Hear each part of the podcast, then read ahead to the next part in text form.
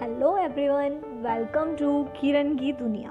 Today I am sharing with all of you something very important so that you will lose less relationship. That is, the real problem is that when you don't keep your word, you lose credibility. When you lose credibility, you break the bonds of trust. And breaking the bonds of trust ultimately leads to a string of broken relationships. As Mother Teresa said, there should be less talk.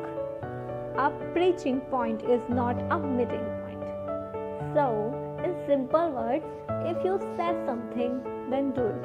If you can't fulfill uh, that verse, then at least try now. At least give your 100%.